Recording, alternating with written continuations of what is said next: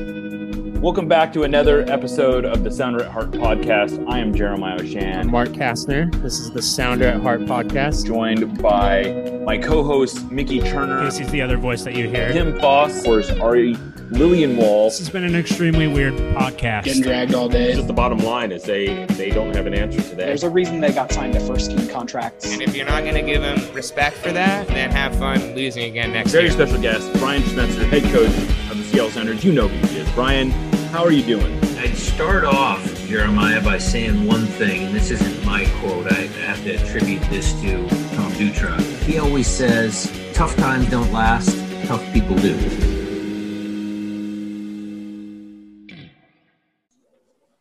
Welcome back to Sounder at Heart. I am Jeremiah Oshan, joined by Tim Foss and special guest Josh Atencio of the Seattle Sounders. You are kind of the the guy of the week this week. Uh, we went from not really seeing you play at all to all of a sudden you get your first start, you play 90 minutes, and you're you're mentioned all over our website, but you're also all over MLS soccer. What is this? Has this week been kind of a trip for you? Um, it's been it's been great. You know, um, this the start was obviously great. The game was awesome statement to make uh, in the first game, a 4-0 win. Um, I thought the team looked very good. Um, you know, I don't try to look at all the media stuff too much. I kind of try to stay away from that and just focus on the soccer as much as I can. So, um, haven't been reading or any of all that. You know, sometimes my parents come in and they mention something here or there, but you know, I'm just focused on the training and focused for this Saturday. So. Well, you mentioned your parents. Are you what's are you living at home? Are you on your own? What's your what's your your situation? Um, I am with my parents, so I live um, in Bellevue still with my parents, and then my younger brother, my older brother, moved out um, a couple months ago. So yeah, the four of us just here in Bellevue. As long as you can get that free rent, I think you just have to ride that out for sure. That's what I'm saying. Yeah, and they they won't let me move out. I, I bring it up, and they're like, "What are you doing? You're stupid. Stay here." free rent, home cooking. I mean, it's tough to beat for sure. Uh, yeah, not much you, more you could ask for, honestly. so, um, you know, the, we're down this path. We may as well take it. Uh, you know, you're listed as Bel- as being from Bellevue. Uh, but it's always interesting to know, especially because the Sounders Academy brings kids from all over, not just the state, but really all over, all over the place. Uh, are you are you actually a Bellevue kid? What's your tell us about your background a little bit? Um, yeah, so I've been in Bellevue probably probably ten or eleven years now. Um, spent the bulk of my childhood. Um, uh, earlier in my life, I lived down in Maple Valley, which is maybe 40 minutes south of here. But um, I ended up playing for Crossfire as like a youth player from when I was like eight to 14. And um, it was too far of a commute from Maple Valley up to Redmond where we had trained. So I was having to get pulled out of school at like, man, like second grade, you know, early in the day to beat traffic to come up to Redmond. So we we moved closer. Both my brothers played for Crossfire too, so it was just a lot easier to get to and from training and yeah, living up here. So uh, I've been up here. Went to high school at uh, Newport High School for a year and a half before I transitioned to the Sounders um, online program, and then graduated from there. Yeah. And so, ha- has it been kind of a, a trip living that kind of like I don't know. I guess you you didn't really become a, a pro until after maybe you you you joined the the Sounders online school. But is that a weird balance that you think that that, that you have some classmates or, or teammates that have had to kind of balance that where you're you're a high school student but you're a professional soccer player? Oh yeah, for sure. Um, there's there's some social life sacrifices you have to make. I'd say with um, I mean, playing in the academy, you travel every other week for away games. Um, you know, you're you're missing like high school parties, and you know, I don't think I went to I, I went to one high school dance maybe in the four years. Like, you miss a lot, but I mean, if I had to do it over again, I would do it over and over again. You know, there's, I would way rather be on the road playing against uh, these other teams and having these experiences than you know doing those things. So it's interesting how much that's just become the norm in the league at this point. That homegrown players and academy players making that jump is so much more common and happens at so much younger of an age. I feel like there was a while where there were a few stories every year where it was like so and so played in a soccer game instead of going to his senior prom and now that just is like yeah that's his job he went to work uh-huh. yeah i mean um it's it's been kind of the norm as i've come up though you know i got into the academy and the year i got here Azriel had signed with tacoma um, and then that was kind of like the first young guy who had signed pro um, and then there was just a a list of guys that signed after him.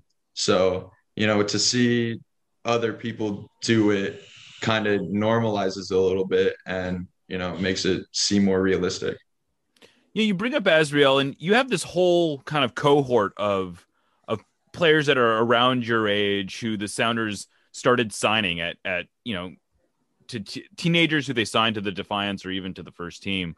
Uh, what is the relationship like with all with that group of guys, the the players that you kind of came up with that have been very successful at the academy level and and getting into the youth national team? Um, we are we're very close. Uh, most of us, I'd say, if not all of us. Um, you know, we we spend so much time together, and you know how I I, I talked about um, the experiences on the road and with the academy and stuff like that. And we've had I mean, so many trips where we're just, you know, they're your roommates and they're your teammates, and you have these intense moments on the field. You know, we won a national championship, we won Generation Adidas Cup, and you know, experiences like that really bring a group of guys together, and you never really, you never really lose that bond. Um, and then, you know, we all signed pro around the same time, and we have these seasons where with a bunch of ups and downs, you know. Um, and you kind of have to bond together. So yeah, we're we're pretty close. I mean, after the game on Saturday um, or Friday, sorry, against Minnesota, um, I went in to watch Tacoma Defiance had a scrimmage with uh, some of the first team guys. Um, and you know, after the game, I went and told them good job and stuff, and they came up and they were all hugging me and they were all super happy for me. So yeah. Does that relationship between all of you guys has that sort of made i guess the transition as you go up each level any easier knowing that like okay you're playing with the first team but you're still you know you go to training and it's still with danny leyva and ethan and alfonso like these guys that you've played with and known for years at this point? A hundred percent. Yeah. Um i mean when you jump up when you when you progress a little bit, you know, and you get called in to train with the first team, it's uh, kind of like an unknown beast. You know, it's a, it's a little scary, um, a little uncomfortable, but to have these guys do it with you, you know, and do it with them, it makes the whole situation a lot more comfortable. Yeah. So last year was a was a weird year for a lot of reasons, but not the least of which was from a professional soccer standpoint, you know, you were with the first team all year. You normally in a normal year, you probably would have been training with the first team, but playing at the Defiance. But because of COVID, you can make those regular moves. What was last year like for you, where you would go to training every day and and I, I mean, you played 17, 18 minutes with the first team last year. Um, how, how do you keep that from becoming sort of a lost year of development? Oh man, it was the complete opposite, honestly. Um, it was I feel like I developed so much last year. Um, just being in just being in this environment day to day, you know, um, getting to train with all these guys, you know, they're at such a high level all the time and seeing being in the locker rooms with them, you know, even games when you know I, I don't play just to be able to suit up and be in the locker room and see what the atmosphere is like pre-game you know um, in the training locker room, you know, trying to learn what it means to be a pro, you know, and these guys, these guys are doing it. And they've been doing it for years and they're great role models. So, you know, I, I learned a lot last year. Um, I felt like I grew a lot as a professional, as a player. Um, yeah. I mean, does it does that in some ways do you think you were maybe even more prepared for Friday than you may have been otherwise, or is that maybe overstepping what you got out of last year? um, no, that's not overstepping at all. Uh, you know, to to be able to see um the games up close, you know, to be able to suit up for these games, be on the bench, watch these guys play, and you know, get a little taste of it here and there. I think prepared me better than anything could have. So, all right, along those lines, when did you find out that you were probably going to be starting on Friday, and what goes through your mind when you see your name on that team sheet? I probably found out um I don't know, maybe maybe a couple days before to a week before. Um, you know, you never you never really know until they tell you the day before, like here's the lineup. You know, so it's it's all up in the air. But um, as soon as I see the opportunity, you know, I kind of have to switch my mindset a little bit and to think that you know maybe maybe I'll get a chance this Friday, maybe um, I'll get my first start. So yeah, it was it was exciting. Um, it made my preparation, you know, that much that much better to like switch on early and try to fight for that starting spot. You know, when the opportunity came. Um, yeah, I think on our side of things, as like a media perspective, a lot of you know, with the assumption that you were going to be starting, a lot of the conversation ahead of that game was sort of looking at, oh, Josh is going to be going up against Reynoso, and this is going to be this really interesting battle to watch. And is that something that you are focusing on at all, or is it really just about like these are your responsibilities, this is your role, and sort of focusing on what your job is going to be in that game? It's definitely both. Definitely both. You know, um, we we always try to play how we want to play, you know, and not let the opponent dictate what we do. But it's also pretty important to know who you're playing against and know what their strengths are and you know know what their weaknesses are and see if you can take advantage or try to stop some of their actions before they happen. So um, I definitely looked into, I mean, Reynoso and all of Minnesota's midfield, especially. Um, you know, he's left-footed player, so try to keep him off of his left foot as much as you can. But you know, guys like that, you can't you can't stop for a, for a whole 90 minutes. You know, you you can try your best, but they're gonna they're gonna have some moments of um, some special moments. You know, but yeah, I definitely felt like um, I had done everything that I could have done to prepare to play against that team. Yeah. When you look back on the film, is there anything that you were particularly proud of or moments where you're like, ah, if I had just done this slightly differently, I would have had X happen? yeah. I, I mean, no game, no game's perfect. Um, and, you know, no game's completely awful too. Um, so there were definitely some moments where I thought I had done a good job, and then there were some moments, um, particularly in the first half, where um, you know I was a little bummed out. Thought that I could have done better in some spots, but you know you learn from you learn from both. You learn from the good moments you have. You know you try to keep doing it, and you learn from the mistakes. Were you lobbying anyone to get an assist on Fredy's goal, a secondary assist? is that a real stat? I yeah, there's yeah, there's, there's secondary assists.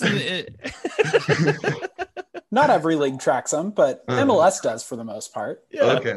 I thought that was a hockey thing, so I, I always call it a hockey assist. Well, that's sure, yeah. So you What- you didn't you weren't in anyone's ear saying I need an assist on this play. Then is that what you're telling me? No, us? uh, what would the stipulations for that be? Like just uh You if you pass to the person who gets the assist? Yeah, I mean, I guess the, technically it's supposed to be like you contributed to the attacking. I think it's like your pass immediately led to, you know, like the Okay. the completed pass. So I, I suppose the argument against it is that Alex had to take a couple touches before putting in the assist, but clearly your switch opened up the play. yeah, I think that's fair. I didn't I, I didn't actually think about that, but I guess that's fair. Yeah. you know, the the stat doesn't mean as much to me as the goal does. So That's probably the right answer. Um, I I think it's been interesting. There's been a lot of I think reasonably comparisons between the game that you played on Friday and sort of the general game of Gustav Svensson. That it was I think Jeremiah referred to it as an impressive Gustav Svensson impression, basically.